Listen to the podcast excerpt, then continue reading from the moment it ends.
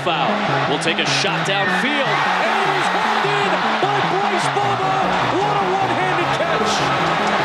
Remember that for your highlight show tonight. Prukop to the corner for Carrington. Intercepted!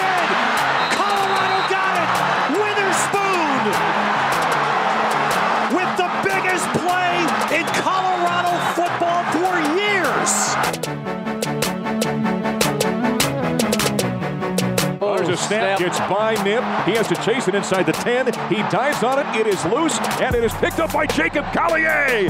Collier's got it to four-yard line. A turnover, and the freshman with another big play for Colorado.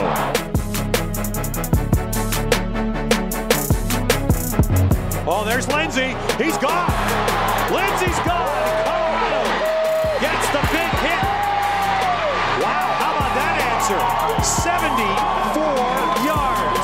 Lindsay.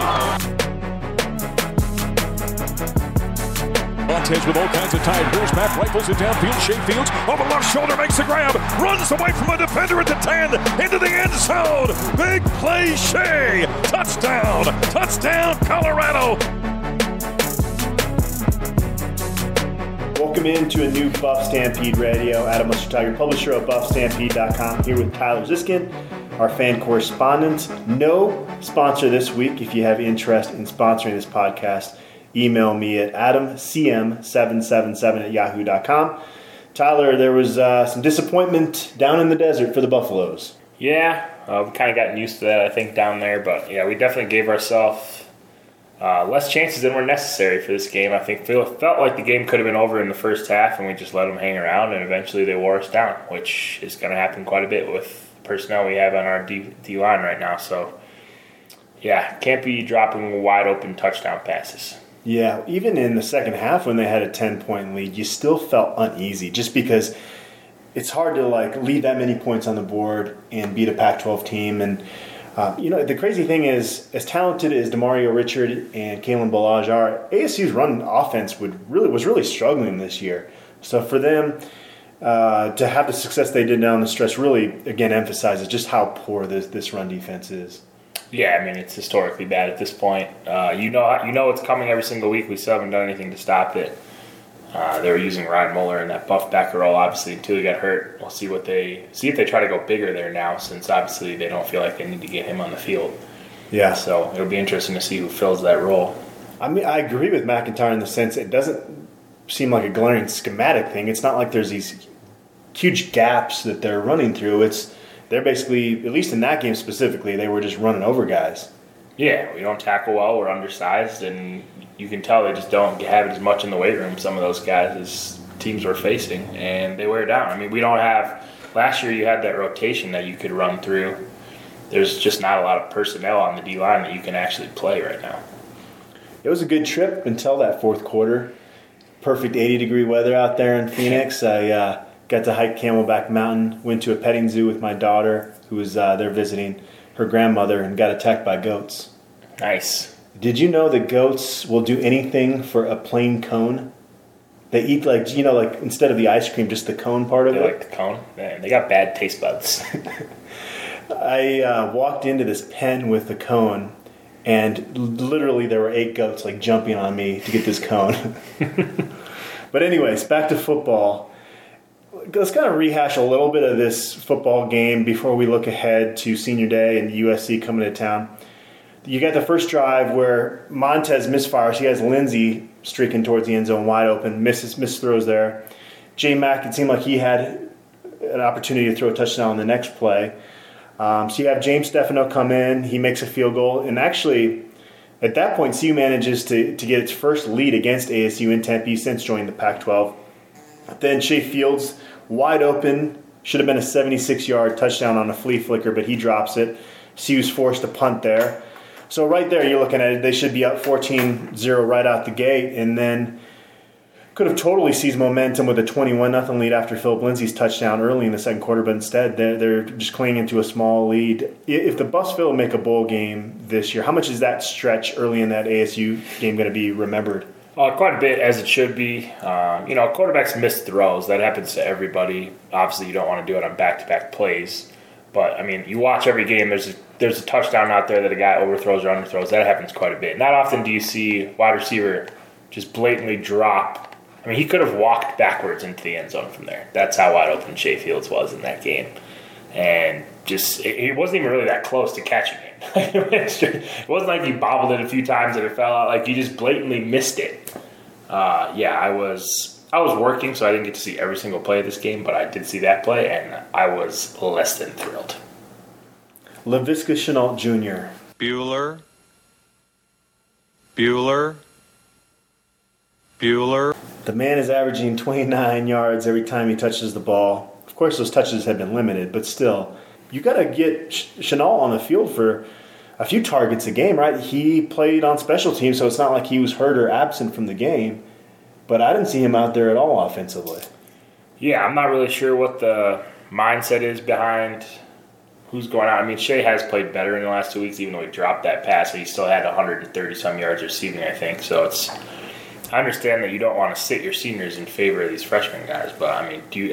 Sometime at some point you got to go four wide or something like get them out there in some capacity because he's making plays, or I mean, put him in the back. There's got to be something that you can do to get him on the field. I don't know what that would be necessarily, but him just not playing is not acceptable at this point.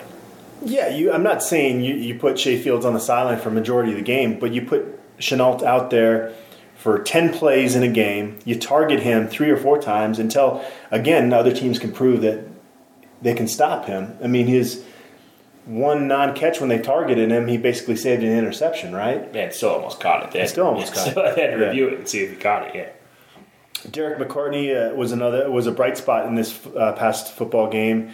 But I think his best performance post ACL injury. Yeah, he seems to have slowly kind of come along a little bit. You can still see cerebrally he's very smart. He can always snuff out the screens and stuff like that. He always makes plays there. It seems like every game, but not as many impact plays, and obviously isn't rushing the passer very well this year. It's not a huge surprise, obviously, coming off an ACL. It usually takes guys a full year to recover and then another full year to kind of get their mojo back from there, it seems like. So it's not too surprising to see him, but it's nice to see him kind of finish on the right note because he's had a little bit of an interesting career. Yeah, 14 tackles against the Sun Devils, a career high, and two big pass breakups. I think they were were they both on third down. One of them was a was a really big play. Uh, going back to offense, another thing that kind of makes me scratch my head a little bit is the fact that Josh Kaiser started at right tackle over Isaac Miller. It seemed like Isaac Miller was finally trusting that knee and was seemingly getting quite a bit better. Yeah, I think it, I'm not 100% sure about the personnel on ASU there, but I just assume they have a powerful guy on that end that they're trying to get a little bit more size over at right tackle rather than speed in that combination. I'm not sure the mindset there, but yeah, Miller obviously doesn't have the overall size that you'd want to see from a starting offensive lineman. He's a little more athletic than Kaiser, though. Yeah. Alex Kinney had a 67 yard punt uh, in the game, but also had one blocked. Uh, as we've discussed, it's close to impossible to win a football game in college football if you uh, have a punt blocked. It's not, I think it's easy to say the shield formation uh, needs to be fixed because this is now, was that four blocks in the last two years? And then even, didn't they have one blocked at Hawaii the year before that? Yep. Um, to play devil's advocate, going into last week and see you ranked number 17 out of 130 FBS programs in punt efficiency, uh, even with that block in the Washington game. Last year, they ranked 113th. So they've gotten a lot better in terms of their punt efficiency. Um, if it was your call, would you stick with this or would you try to go to a, a, traditional formation? I mean, he's done a little bit of the traditional formation stuff too, and that's worked out just fine. I'm not. I mean, obviously, I don't really think this was Alex Kinney's fault, do we? I mean, the guy did whiffed on the block; he didn't even touch him. Like, obviously, he could have gotten it off quicker, but that's not the goal of the play. There, you're trying to take as long as possible, and you're assuming that the guy is actually going to touch someone who's in, right. in the shield formation. I assume. Kinney was out honestly great in this game before that. Uh, a couple huge pinback blocks or uh, punts, excuse me, and he's been good all year. Yeah, I mean special teams has been largely excellent this season, so it's hard to really like fault them and say that there's a huge. I mean, obviously mistakes happen, but both of them have come in huge momentum breaking parts of football games. I mean, we were in, we were winning that Washington game, I yeah. think, at that point, and we're obviously winning the Arizona State game as well. You know, that's could be the difference between us being easily bowl eligible at this point. Yeah, I mentioned they're 17th in the country in terms of punt efficiency, and they're uh, 20th in third among Pac 12 programs in total special teams efficiency, even after that block in the ASU game. Uh, so, yeah, that hasn't been their biggest weakness, but w- again, when that when you get a punt blocked, it's such a momentum shifter. Yeah. Um, how many teams in college football do the, the shield formation? I haven't really paid that close of attention to it. Yeah, you know, I haven't really either. A lot of teams definitely do it though, um, but I don't know what the percentages are. I mean, obviously, there's got to be something they like about it, but you know, it's hard to overall. Obviously, they've been very good on special teams, so it's hard to really nitpick on this particular aspect. I mean, about you couldn't improve much more from 113th to 20th in one year. So um, obviously, Ross Els is doing a nice job there overall. But yeah, two huge plays. Steven Montez threw for 345 yards, breaks the school record for most consecutive passes without an interception, breaking Sefo Liufau's mark there. But he did throw a pick on the final play of the game. I mentioned miss, couple missed throws early in the game, and then he missed one late. But by and large, you're going to take that performance from Steven Montez. I mean, yeah, if you don't take 345 yards, you just don't like Steven Montez at this point. Uh, again, not really the reason we lost. Uh, you know, of course, there's always going to be some throws out there that he doesn't hit that you want him to. We've said that from the beginning. He's going to have those moments, but at the end of the day, his numbers were pretty legit, and he did enough for us to win. Yeah. Uh, aside from the loss and, and, just not being able to gain bowl eligibility, the the worst news to come out of Tempe on Saturday night was the fact that Tim Lynott Jr. Uh, tore his Achilles, is going to need surgery. Actually, we're recording this Wednesday. He's supposed to be going in for surgery today. I've gone in for that Achilles surgery. Wouldn't wish it on my worst enemy. Tim Lynott's a really good kid, so you feel really bad for him. Aside from the football part of it, uh, and with the football part of it, this is already an O line that's struggled at times this year. Uh, you got to worry about that group the next two games.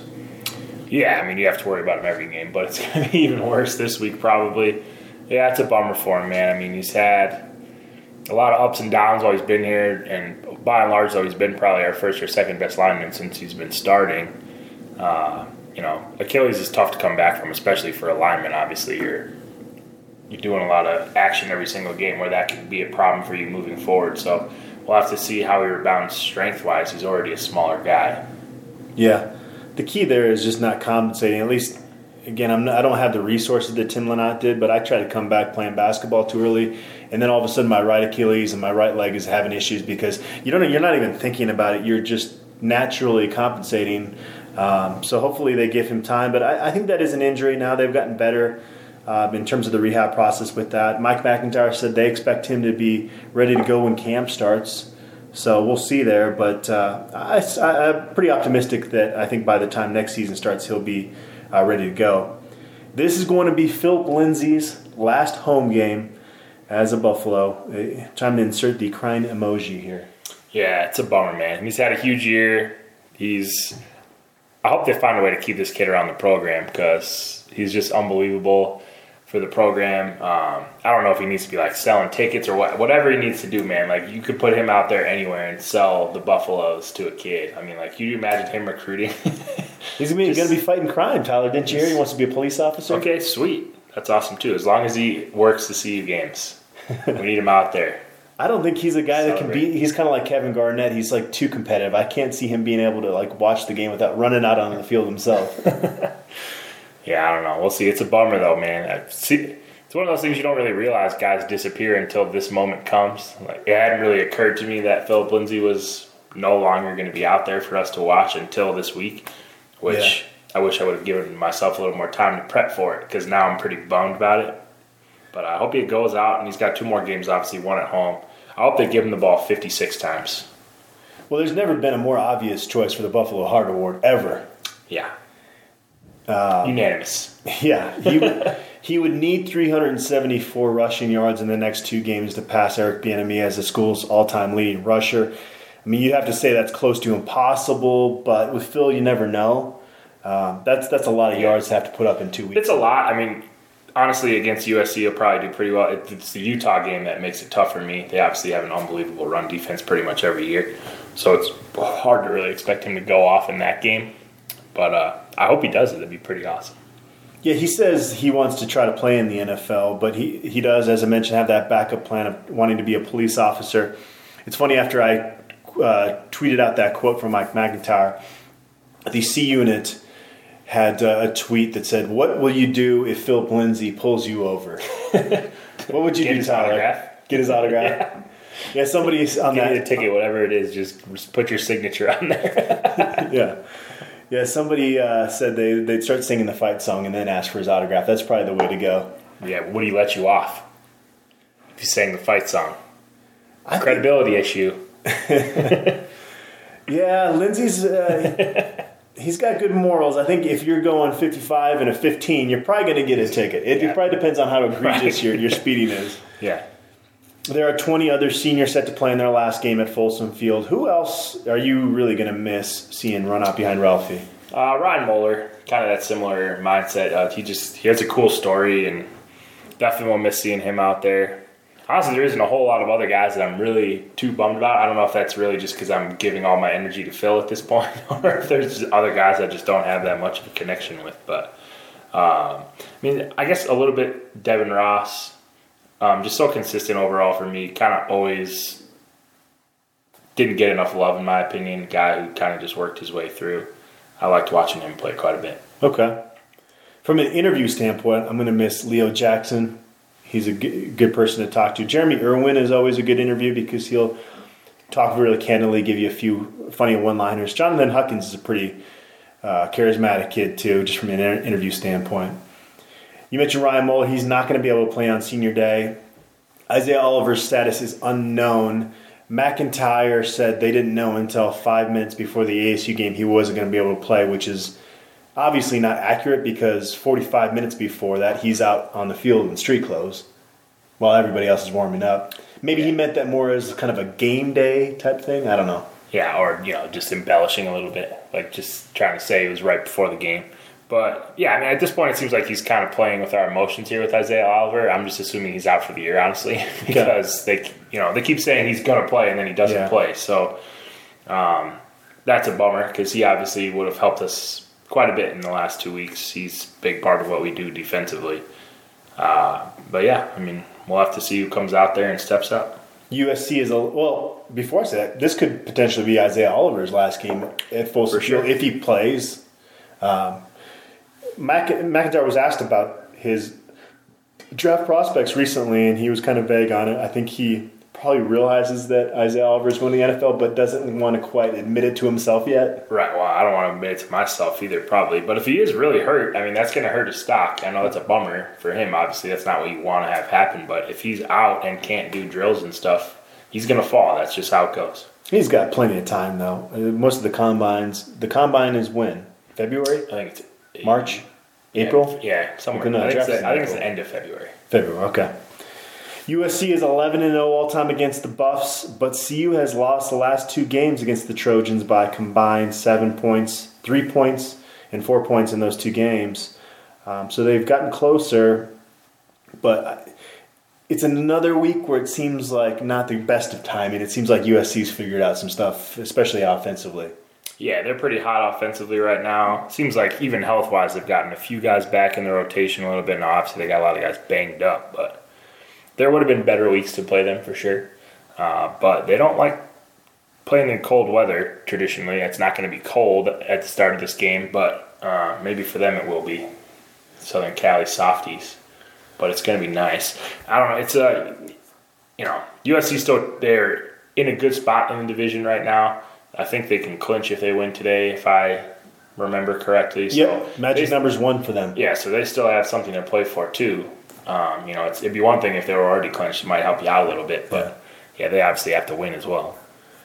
Yes, he is. Run defense ranks 103rd nationally after yielding 381 yards on the ground to ASU. So you've got Ronald Jones coming into town. Dude's rushed for over 400 yards the last two weeks. We'll talk about more more of this on our video preview, but to me, he scares me more than Sam Darnold does going into this game. Yeah, well, he's a freak too. Uh, reminds me a lot of Jamaal Charles when, the way he runs. Watching him play is a ton of fun. Yeah, uh, there are twenty. What is that? Twenty-seven teams worse than us in run defense in the country. I would imagine that all twenty-seven of those teams are not even close to being bowl eligible. so, um, it'll be interesting. I'd have to look that up and see for sure. But I bet a lot of those teams are getting smoked week in and week out. So it's almost kind of crazy that we're even have a chance to make a bowl with a run defense that poor. Yeah. Uh, yeah, that's hard to look at though. They're going all black in terms of the uniforms against USC. They don't have the best of records with, with that combo, if I remember right. Yeah, but they they use it for like big games, right? I mean, they're they're zero and seven, but they probably lost to USC twice and Washington twice and Stanford three times or something like that. You know what I mean? Well, at some point, do you maybe try to mix it up a little bit? I don't really think the issue is the uniforms, to be honest. Probably a fair point, Tyler. yeah, I mean, I, I would say that before last year, our record was pretty crappy in all of the uniform combinations. It's also going to be Hall of Fame weekend at CU. 10 new inductees into the school's Hall of Fame, including Stan Brock, Chad Brown, and Mark Haynes. Um, you, you looking forward to uh, a senior day, or is it going to be so way so heavy on your heart with the whole Lindsay situation? It's going to be hard to enjoy yeah, the day. it's gonna be an emotional one for sure. I'm gonna have to get in there super early because if I miss it, I'll never forgive myself. Like I get upset when I miss Ralphie and I see her every time, pretty much. If you uh, see a really emotional scene in the movie, do you shed a tear? It's happened for It's sure. happened. Now, it depends on the storyline behind it. Like if it's Well, real corny, like no. But if it's legit, well, you know where I'm headed here, right? Are you going to cry on Saturday? it's. I mean, it wouldn't surprise me. I did for Rashaan Salaam. One tear out there. A legit tear, So- like oh, down yeah. the cheek? Yep, got Okay. one out. All right. Well, then, Yeah, no, I- I'm not afraid to say that I can get emotional if the moment Yeah. deserves it. big guy with the big heart. Sure. The decommitments, you think it's bad in Boulder right now. The decommitments out there at UCLA, it's getting pretty alarming at this point. Day Day Coleman, one of their linebacker targets early in the process, uh, decommitted from UCLA recently, lined up an official visit to CU. CU's reaching out to a couple of those other decommitments. Yeah, I mean, we're not in a whole lot better place there, other than I think future wise, we're in pretty good shape. UCLA obviously has different expectations. They have a first round quarterback. They shouldn't be, what are they, five and six, too, I think, right? Uh, yeah, so that's a little bit of a different situation. See if we can take advantage of some of that stuff. I think moving forward, though, we're honestly in a pretty good spot. I was looking at the roster the other day, and I really, despite the struggles this year, I really do feel pretty good about what we can do next year. Yeah. Uh, with UCLA, there's kind of a dilemma there with Jim Mora. A huge buyout, yet uh, with every loss, I mean, they're. You talk about CU's run defense being bad. They're historically bad run defense this year. Aren't they giving up over 300 yards on the ground a game? Yeah, which doesn't make a whole lot of sense because they have a lot of four and five stars on the D line. Like that should never happen with that level of talent. I mean, they have Greg Rogers playing for them now. It's hard to imagine him being part of a defense that bad too. Uh, yeah, I mean, he's got to be gone, I would think. But and this is a private school; someone's going to pay for that buyout. Okay. You know, like somebody's got to be able to fork up the money for that. Well, I had a chance to talk to one of the real bright spots on this Colorado football team, and that's their place kicker, James Stefanou. Here's that interview. 16 of 18 now. Have you maybe even exceeded some of your own expectations for your first year kicking at the, the Pac 12 level? Um, yeah, it's been a good year so far. Two games left, but um, just each kick at a time. It doesn't change. One kick at a time, one kick at a time, and focus on what. Was there were there any breakthrough moments on game days when you felt even more comfortable running out there for, for a kick? I think after the first game against CSU, I started to feel a lot more comfortable just knowing what to expect. Uh, that was a big game, big crowd, a lot of noise, so you know um, I knew what to expect, and then I've just sort of carried on from there. Coach Mack said the one long miss that you had, you almost tried to overkick it. Is that kind of, again maybe a learning process as you get, get used to this level? I definitely thought of that on uh, on Saturday before the 50, I think it was a 53 yarder. Definitely thought of that. Um, just what not to do. Yeah, I hadn't been in that position before, to be honest. So now I, I have been in it, and hopefully I can keep making them those long ones as well because I know I've got the distance in my legs. So it's just about accuracy. I think you had said 55 is kind of the range you feel comfortable at. Yeah, I feel comfortable at 55. Not to say that I wouldn't want to attempt something a bit longer. I mean, if it's for the team and if it's to help us out, I'll do whatever the coach wants me to do. So if it's further out, it's further out than that. What's the longest you've made just in practice or, or just you know messing around you by yourself? Uh, back in Australia, just messing around with some of the boys. Uh, I think it was like 60 or 61 or something like that. So, I mean, that's just no pressure though. A bit of fun with the guys in the, in the local park, having a kick with the coaches and that type of thing. So that was that was a bit of fun. Have you felt any nervousness going out there, or did your soccer background kind of help you uh, feel calm running out there on game days? Yeah, like I said before, the soccer background did help. Um, I mean, on the weekend there was a 28 yarder that I felt probably more nervous about than any other kick this season, really, because I mean it, it put us ahead, and I wish we would have won it in the end, but um, it did put us ahead. But that one, I, I mean, 28 yarder, I still felt probably more nerves with that than I have. Is there confidence though that you gain when you see, see keep seeing those go through? I mean, you say it's one kick at a time, but can you also gain confidence and not have that? Uh, get, get, have you get cocky or anything? Uh, of course. I mean, staying humble is something that I've been taught from a young age from my parents, um, and then going through sport. So you try and stay as humble as you can, and that's why I say one kick at a time because you don't want to get too far ahead of yourself, and you don't want to dwell on even making kicks because the next kicks could be the most important of your career. So it's just about making that next kick. You were one of uh, 20 semifinals for the Lou Groza. Had you heard of that award before they, they uh, added you to it? Uh, I had, uh, and Aussie's actually won that before. Brad Craddock when he was in Maryland, and actually Coach Wilson was his, was his strength coach then as well. So it was pretty funny. We, we had a bit of a chuckle about that. But again, um, I can't worry about that right now. I've just got to finish the season off and hopefully help the guys out there that are, that are killing themselves every day to, to win a couple more games. And how's life off off the field? Getting uh, used to life here in Boulder. Yeah, life's good now. We had a bit of a hiccup. Um, my wife had to go back home for personal reasons, and she's back now and she's settled in. Um, so yeah, we're, we're good. We did buy that puppy that I mentioned probably a few weeks ago, so he's cool. Um, but life's life's pretty good. What kind of what kind of dog did you get? He's a Dachshund mixed uh, Chihuahua. She likes the small dogs, so we got him. But he's, he's, he's good fun.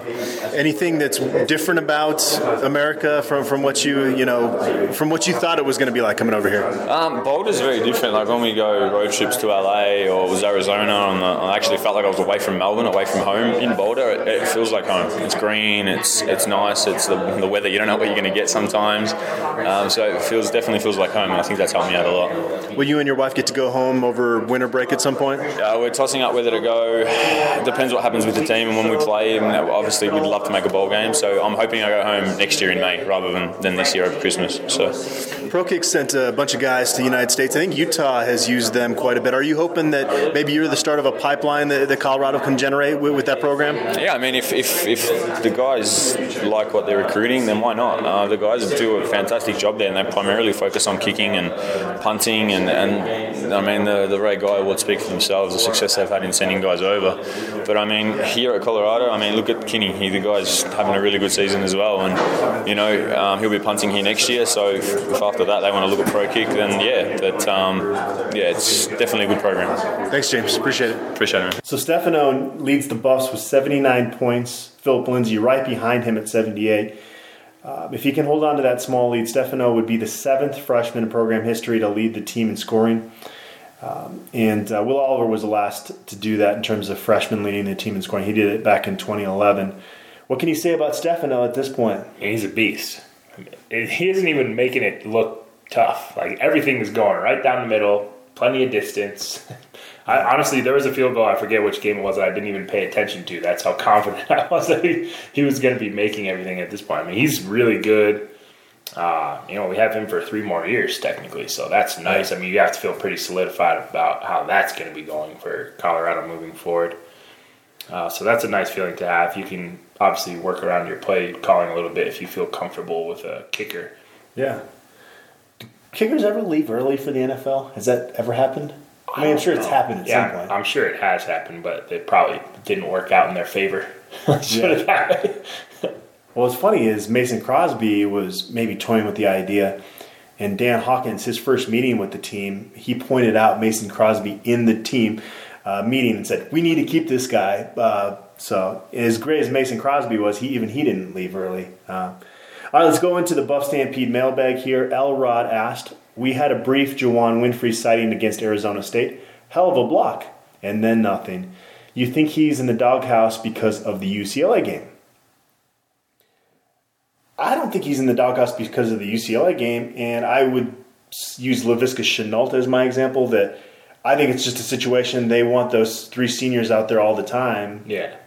And you can, I mean, he's had okay games, but he's also dropped some passes, and you can tell he's not fully healthy either. I mean, he's not exactly getting open outside. He's had a few plays inside where he's had some success. So it, you you think he'd be out there at some point, but it's not like he's notably better than any of these other guys. So it's hard to really put him out there. We'll get into all this stuff in, in the spring, but it is going to be an interesting battle between uh, those guys coming back with Laviska Shenault. You pretty much think is a, a lock to be a starter, and then you've got Kabion Ento and Winfree for that other receiver spot. That's going to be a pretty heated competition. I mean, I, I think Kabion Ento is going to be the best receiver on the team next year. So I feel pretty good about those. I mean, they start three pretty much anyway. So I think all three Yeah. of those guys will play. Jay MacIntyre will play a ton. K.D. Nixon as well. Yeah, K.D. Nixon. I mean, they I honestly think the wide receiver grouping might be just as good, if not better, next year. Elrod also had a uniform question that read, "You guys think somewhere along the way uniform choices delineated from what was chosen before the season by the seniors? They certainly couldn't have expected before the season to be wearing black jerseys on the road twice, and it's been a few seasons since we saw gold, black, gold so many times in one season." Overall, I wish people didn't get so worked up about uniforms. They're fun and they're for the players. I personally was hoping for black, gray, black against USC. He got too long winded for his own taste on that. Yeah, man, that's a long one for you, Luis. But what what is your take here? I, I agree with the, the last point 100%. People get really worked up about the uniforms. It's so ridiculous. Like, you're rooting for the team either way. Who cares what they look like? All the uniform combinations are pretty good. There's some uglier ones out there for sure on other teams. You could be a fan of a team that has terrible Under Armour uniforms, for example. Yeah, that's true. I get kind of the argument, and this is happens to come from people that are a little bit older about when they go too long without the tra- traditionals. I kind of get that a little bit. It is a, it is for the kids though. You want to give them Yeah. more of the say, but you got to go traditional at least a third of the schedule, don't you? To at least have your look on a, a fairly consistent basis. I don't know. I mean, it hasn't really hurt Oregon. I don't even know what their traditional uniform is now.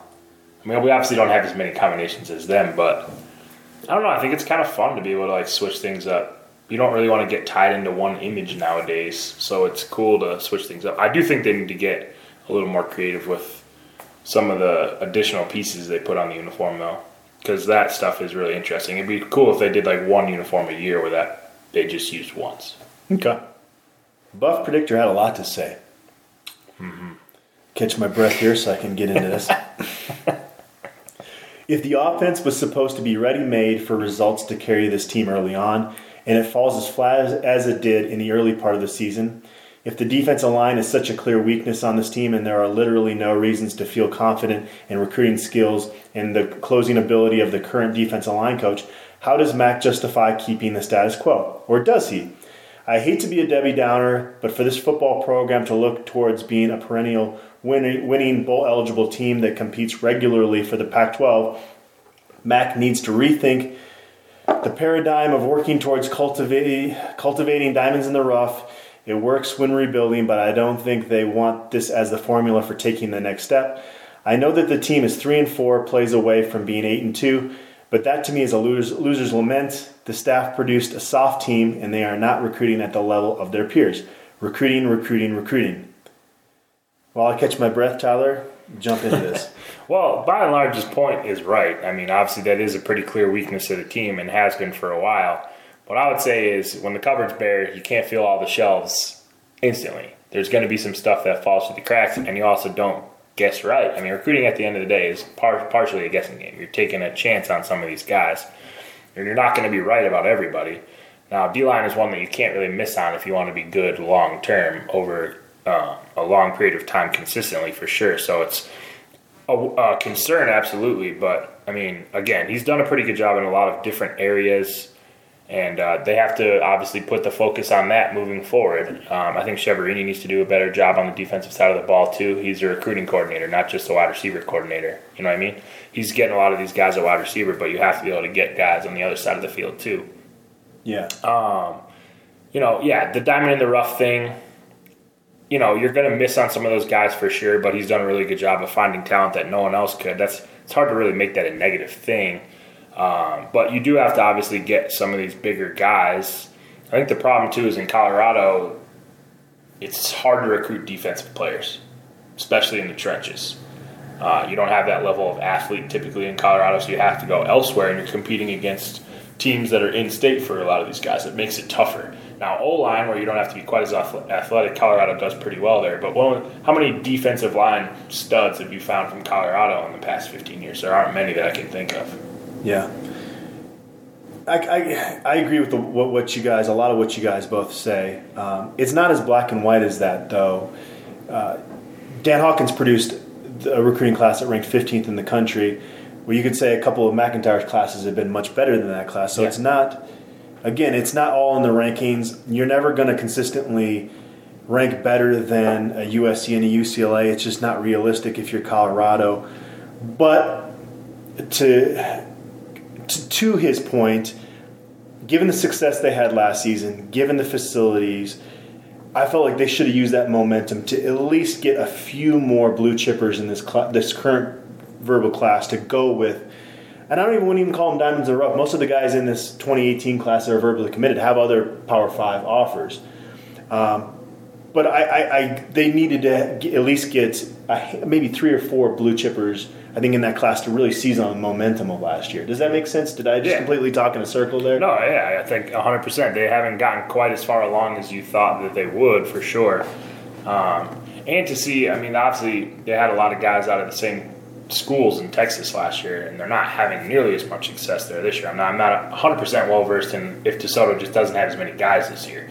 We have one committed, obviously, Josh Gines Quite a few of the other ones, though, haven't even shown us much interest, which is a little surprising given how successful we were there last year. Yeah, they had the Green brothers defensively, but it, they had lost a ton off that 6A championship team there at DeSoto. If using that as uh, as your example there, um, yeah, I think we've dissected that question enough. Let's move along to PA Buff. He asked on recruiting, who else is being most highly targeted for 2018? Who are the recruits out there most likely to actually commit to CU? Where is there possible jeopardy of decommits? We've already talked about the decommits thing, I think, on the last two shows. Um, and then in terms of your other questions, I'm hoping to have a Buff Stampede Bits feature up on the site later this week with some more insight into who their highly targeted guys are. There's going to be some visitors, officially, unofficially, for the USC game. And then December 8th is going to be a huge recruiting weekend.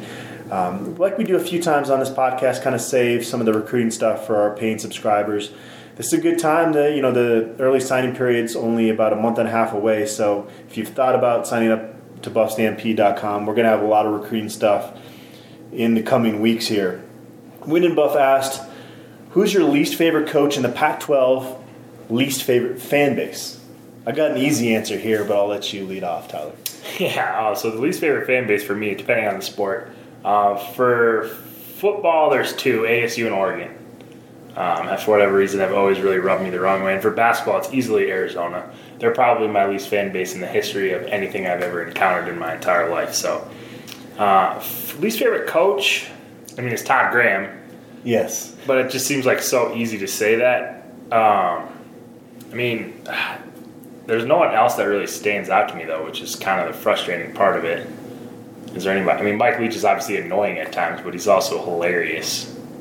Yeah. There's nobody else that really. Oh, Jim Mora Jr. For okay. sure. I don't like Jim Mora at all. Okay. Todd Graham is. I think if you ran a poll on our website, he might be up in like the eighty percent yeah, somewhere. that's probably fair. Well, a lot, a lot, of the other coaches in the Pac-12 are actually really likable. Yeah. I mean, Helton is pretty likable. David Shaw is pretty likable. Petersen is really likable. You know, yeah. Leach is obviously likable for a lot of people as well. Yeah. So I mean, I guess Rich Rod probably would be in the unlikable category as well. Yeah, in terms of fan bases for me, basketball, Arizona, that's a slam dunk, not even close. I've got a different answer for fo- uh, football. It's Stanford.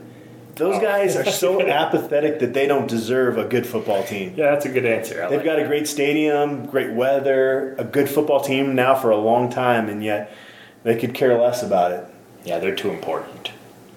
Got to go change the world. In terms of just fan base I hate the most in general, not just Pac-12, would be Texas, because the whole Daryl Scott saga. I, I, told you I got two death threats in my email box. One said, "If you ever bring your behind, I'm, I'm uh, censoring it there to Austin, you will not leave alive." So that was that was a, a yeah. fun email to get. That sounds like something that somebody from Texas would do pretty often.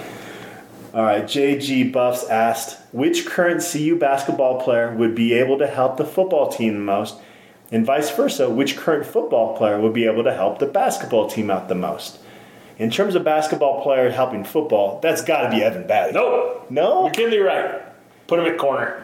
Okay. Yeah, I knew you were going to say that. That's why I had to come up with something else. George King, I think, would probably be a pretty good athlete somewhere too. I, Yeah. Kind of kind of doesn't fit into a great position, but maybe wide receiver. I, Tight end. I keep it a tight A end. little small though, right? You think so? Be like two twenty. Okay. I mean, he as a receiving tight end, yeah, somewhere in that tight end receiver role, he'd be pretty fun. But I think McKinley Wright could be a stud in the secondary. Okay. he's a freak athlete.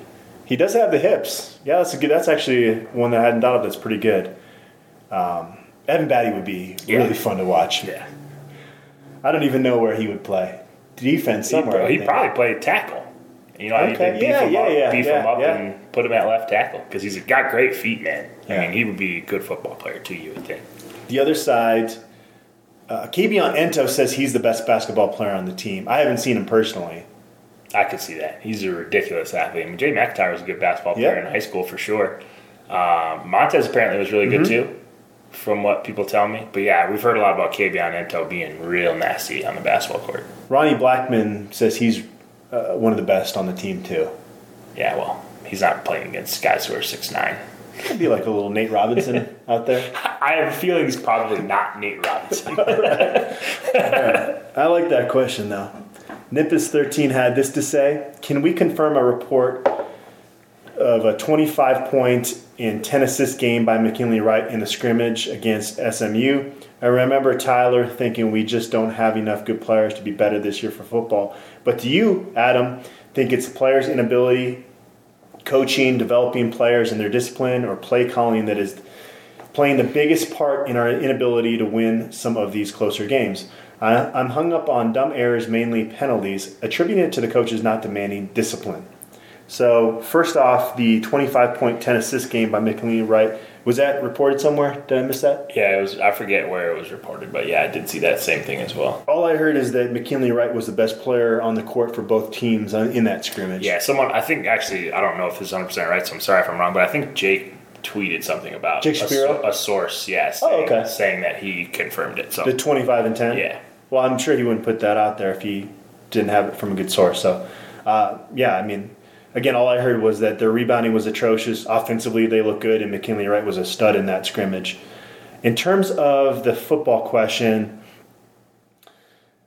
the dumb errors, yeah, th- there are at times. They. But I think sometimes you, because it's so close and CU's the team you watch, that all those mistakes really drive you nuts. But if you turn on college football on a Saturday, Right. a lot of teams make a lot of stupid mistakes. right, yeah, there have been penalties, but that wouldn't even be in my top five of issues US, for a while. yeah, USC's had 10 more penalties on the season than CU. Yeah. Uh, so that would not be it for me. To me, it just simply, if I have to, I mean, again, it's with a lot of these things, it's a combination of things. But the number one thing is just size slash talent on the lines. Yep. Yeah, that's pretty much what I've said throughout, like, like he pointed to here, and I still feel like that's the case. I mean, MacIntyre's right, and I hadn't really thought about it in that way, but scheme wise, it's not like they're giving up huge gashing runs outside of Khalil Tate, who is doing that to literally everybody. You know, like they're just getting run over, and at some point, you need the personnel to be able to stop these guys. All it takes is four or five yards of carry, and you're going to get first downs every single time Yeah. if you can't stop someone.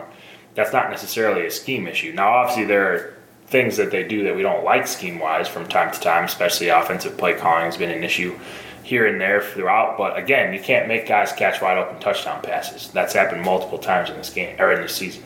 And now these coaches are the ones that recruit these guys that, that need to get more size and talent on the line. I think O line, they it's tough to say until some of these guys get their feet wet, the Colby Pursells, the Will Shermans of the world. But I think I like what's in the pipeline there. But D line, man, I you got to be really concerned about what's in the pipeline there. Yeah, I agree 100%. I mean, there's going to be some guys who are going to have to really step up and improve in the next few years. All right, Tyler, it's time for your updated Pac-12 power rankings. All right, so it's pretty separated at this point between the top half and the bottom. Oregon State, obviously, a lot of people picked them to win that Cal game. I didn't really understand why that was the case. Uh, they ended up falling apart at the end, like they do in literally every game. So no surprise there. They're still at number 12 for me. Cal's at 11 for me right now, honestly. Uh, they were pretty unimpressive in the game against Colorado. Didn't have a whole lot of weapons on either side of the ball. Um, I'm not sure what their recruiting class looks like right now, but I didn't see a whole lot to tell me that they're going to be good next year either, honestly. Uh, Oregon, you know, they're pretty ugly as well overall. Haven't done much defensively, kind of getting smoked as the end of the year goes on. Colorado, I have at, what would that be, number nine overall. Uh, big opportunity to win that game against Arizona State and kind of get themselves out of the bottom half of the conference, and they fell apart in the fourth quarter. Same issues there that we've seen all season. It's hard to really put them any higher at this point, just given uh, the teams ahead. They have UCLA, uh, they're num- number eight for me. Obviously, without Josh Rosen, they're about as bad as you can be in the conference. They're not going to win a game if Josh Rosen doesn't play the rest of the way. Uh, we played against them, but still lost, even though they so they had Rosen. It's still hard to put us above them at this point. Uh, Utah, I have next. Um, got smoked by Arizona State at home two weeks ago. They haven't really.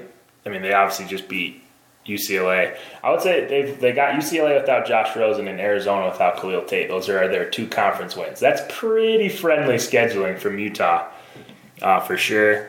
I have Arizona State six. That's a pretty strong number six. The gap between Arizona and Utah is, I mean, you saw them play two weeks ago. pretty substantial. Um, all those teams in, that are down below this are probably going to make a bowl game pretty comfortably. Arizona State being one of those, most likely. We'll see how that goes, though. Um, Stanford, I have next. Obviously, lost opportunity against Washington State there to kind of, you know, they, they would have had Washington for the Pac-12 North Championship this week. Basically, is how that would have played out. They still have a chance there, but that's going to obviously be a lot more difficult now. Um, Arizona, I have at number four. They probably could even be third. Um, you know, obviously got pretty beat up by USC in that game. That was pretty dominating performance. Khalil Tate looked like he came back to earth a little bit. Still ended up with a big game, but USC definitely overmatched them. Washington State, good bounce back win, obviously, against Stanford needed that one quite a bit. They're still alive in the Pac 12 North race, too. They still have Washington in the final game of the year. So we'll have to see how that one ends up. USC, top team in the South, number two overall. They've bounced back pretty strongly in the past few weeks here. They look pretty good on offense. Could be a high scoring affair this weekend for sure. And then Washington, I think, is the pretty clear number one in the Pac 12 at this point.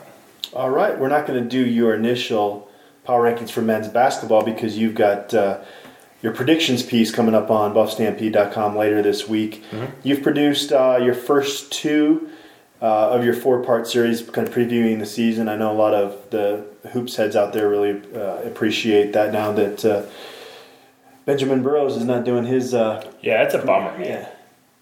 I won't live up to that, so sorry if you guys expect me to for sure. That he is an unbelievable writer, and I'm really going to miss that whole aspect of his blog and all that. So Hope you're listening, Ben. We love you. Well, I like you already. I liked your preview piece on the schedule. That takes some research. Uh, what were your main takeaways, just in terms of what maybe what you learned as you were researching and putting that piece together? Um, there wasn't a ton that I really learned because I follow this stuff pretty religiously year round. I guess I would say, but I mean, it's going to be. I don't think people realize how good this schedule is. They play a very difficult non-conference schedule, uh, put together really smartly. I think in that this is a young team. This would be a tough schedule even for a team likely to make the NCAA tournament. This is going to be a learning experience overall for this group. Uh, there's going to be probably quite a few losses in it, honestly, because they play so many good teams along the way.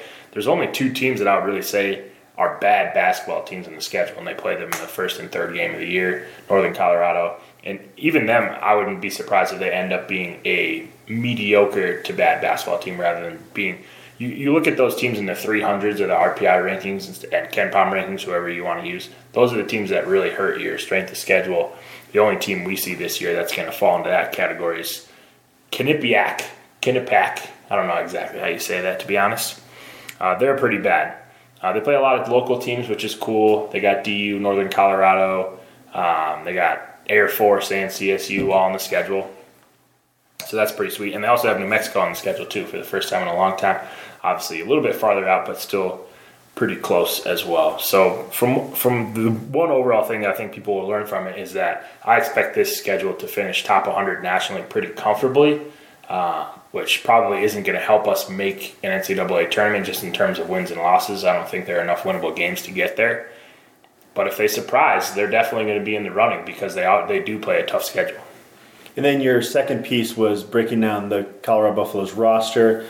Uh, not go player to player. I guess one question I would ask you off that piece is who, who's your X factor player? I've heard Namon Wright, Lucas Siewert, Tyler Bey, even Dallas Walton. Is there a guy you feel like is really a key for this team to maybe exceed those expectations? Yeah, I think for me it's Lucas Siewert because their size is an issue, and if he's able to stay on the court, stay out of foul trouble, and actually guard a little bit, this team's going to be better than people expect. He's got to average double digits for this team. There aren't a lot of scorers on the roster this year. Uh, you know, they need to have multiple guys putting in eight to eleven points a game for this team to be successful. You're going to have George King and maybe McKinley Wright too. Everybody else is going to kind of have to, you know, they're going to have their games where they play well and the games where they're not. See where it's really important to me because he can be a consistent piece and also add some shooting for us.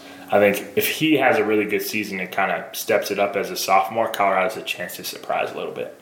And then your next two pieces will run uh, your basically overview of the other Pac 12 teams will be up on the site on Thursday. And then on Friday, uh, the morning before they officially tip off the 2017 18 season, we'll have your predictions. And if memory serves, you go records of all the Pac-12 teams. You even do an all-conference team. Is yep. there anything else involved in your? Yeah, we do all defense, all conference. Uh, I think I did an all rookie team last year, all freshman team. I'm going to do that again this year. Uh, I usually do some on the end. I just kind of throw some bold predictions out, uh, specific to CU, just for fun more than anything else. Uh, yeah, we obviously go through CU's record, who what I think is going to happen there. I don't do that game by game, but we'll kind of talk about the games that I think are, you know, 50-50 stuff like that, and uh, I'll do predictions on where they finish in the Pac-12, and then I do um, predictions on who makes the tournament from the Pac-12 and all that kind of okay. stuff too. Cool. Yeah. So the early signing period was today, Wednesday, and Elijah Parquet, guard from Texas, and Daylen Kountz from Denver East, both inked uh, and signed their letter of intent. They do have an open scholarship. It looks like at this point that is going to be saved for the spring. It could either be for a prep recruit that emerges during his senior season or potentially for a transfer. Um, We've talked about Parquet and Kountz on the show. I know we're both going to get out to see Kountz play in person. Parquet, it's an interesting situation because he had that rotator cuff injury that kept him a little bit under the radar. But you, you hear from people out in Texas, it sounds like he's uh, really underrated because of that injury. Yeah, we've done really well in Texas finding guys that other people haven't seen. Obviously, Andre, George King, guys who ended up being big parts of our program that were really under recruited out of Texas. So um, you know, I trust their judgment there, and it'll be interesting to watch how his season goes. Usually with basketball, you get a pretty quick idea of whether or not the kid can play at the next level just by how he's performing against his peers. It's not like football where sometimes you're playing on a stacked team, you don't get as many touches, or you're playing in a bad league, stuff like that. Like most of these kids from Texas are coming from power leagues for the most part. Um, and in other parts of the country too, that play against big, big time competition in the AAU circuit so you get obviously more experience and knowledge about these kids against legit D1 athletes. What are your expectations going back to the guys that are currently on campus for, for CU's opener on Friday night against UNC? That tips off at 6 p.m. with TV coverage on the Pac 12 Mountain Regional channel. So I don't think you can get to see that in high def if you can't make it up to Boulder. What, what do you want to see on Friday night? A win, really. I mean, you just want to get off on the right foot. This is a team that isn't very good for sure, but you know, this is a, the first time that these guys are going to be playing together. So uh, obviously, you don't want to start off the season losing to Northern Colorado. I'm sure Tad Boyle doesn't either. That's you know, obviously he came from there, so you know, we'll see how it plays out. They're expected to be a pretty bad team in this in the Big Sky, uh, outside of the top 250 teams in the country according to rankings. So you know, they returned Jordan Davis. He's a guy who scored 20 points a game last year we obviously have had issues with high volume scores in the lower divisions in the past. So that's the one guy that you probably want to watch out for. I'd like to see them obviously dominate the boards. It sounds like we're struggling there. So if we have issues with Northern Colorado on the glass, that's not going to be great. Although this is a young team, and a lot of these other teams have guys who have been in the program three or four years. Rebounding is obviously a physicality thing, similar to what we always talk about in football. Experience wins in that regard. With a bunch of freshmen, you're going to get beat up a little bit. There were three UCLA Bruins arrested over in China uh, on Tuesday. In, in, case you've been under a rock, uh, middle ball brother. Were those other guys expected to be big time contributors for that team? Uh, yeah, the other two are definitely going to play. Uh, there's a well, Cody. They were. I mean, who knows what's going to happen now, right? Yeah, I don't. I don't really think this will end up being a huge deal. I mean, I know they're trying to say China's going to put him in jail for three to ten years. That seems pretty unlikely. Um, yeah, LiAngelo Ball is not really a guy who's going to play a ton for them, anyways. Cody Riley is the one who might start if if all things were as normal. He was the one guy that was expected to play the most. The other guy's name is escaping me right now, but he was going to be a bench player uh, but definitely was going to play for them as well. So they have a ton of new pieces. So I think from that perspective, having three guys out is tough because you don't have a lot of depth. You want to see how those kids play together on the court, but they'll be fine all in all. I would have enjoyed. I don't like you know to see people go through tough times, but these guys kind of brought it on themselves. Obviously, with Larry Scott really making this push to expose the Pac-12 to China, when he got that phone call about this, I would have loved to have been a fly on the wall to see how angry he got. Yeah, probably not pleased. I don't. I mean, do we even know what they took? Was we it a James Flop, a James Lobster situation? or are we talking like ten thousand dollars in clothes? Because that's obviously a different deal. But yeah. Yeah, I think by and large it'll more or less go away, and it's just kids being stupid. Oh, it seems like people. There was a bowl situation last year where a kid got caught stealing stuff from the store that was sponsoring the game, even though they give them stuff for free at the ball game. Like kids are dumb. Yeah. What would constitute a successful 2017-18 CU men's basketball season? Tyler, I know you're going to have your predictions, but yeah. just what, what at the end of this season, when you look back, what, what would constitute that, that bridge between an unsuccessful or a successful season? Well, two things. Last year, a lot of the guys that were in the program got worse. You obviously don't don't want to see that again. So you would like to see progress from guys who are here moving forward. And you'd also see like like to see progress from the freshmen and the sophomores as right. they go throughout the year. You want to see Lucas Siewert get better. You want to see McKinley Wright get better. You want to see Tyler Bey get better. You want to see those guys improve as the year goes on. I'm not sure game by game results. Probably is it, two steps forward, one step back type. right. Thing. Yeah. I'm not sure that you know like it wouldn't nothing really would surprise me in terms of wins and losses for this group other than making the NCAA tournament. Um, and being really truly awful. Like I don't think they see them going through an Oregon State type situation where they were like five and twenty seven last year. I don't see that either, but I don't know if the game results are as big for this year as just improvement overall. And you want to see these young kids look comfortable in the Pac twelve because if that if they get to that point moving forward, you have to feel pretty good about the program. All right, I think that's enough basketball talk. Next week it's a bye week, so maybe we can work in a little bit more men's basketball talk. But uh, that's it for this week's show. Appreciate all of you for tuning in.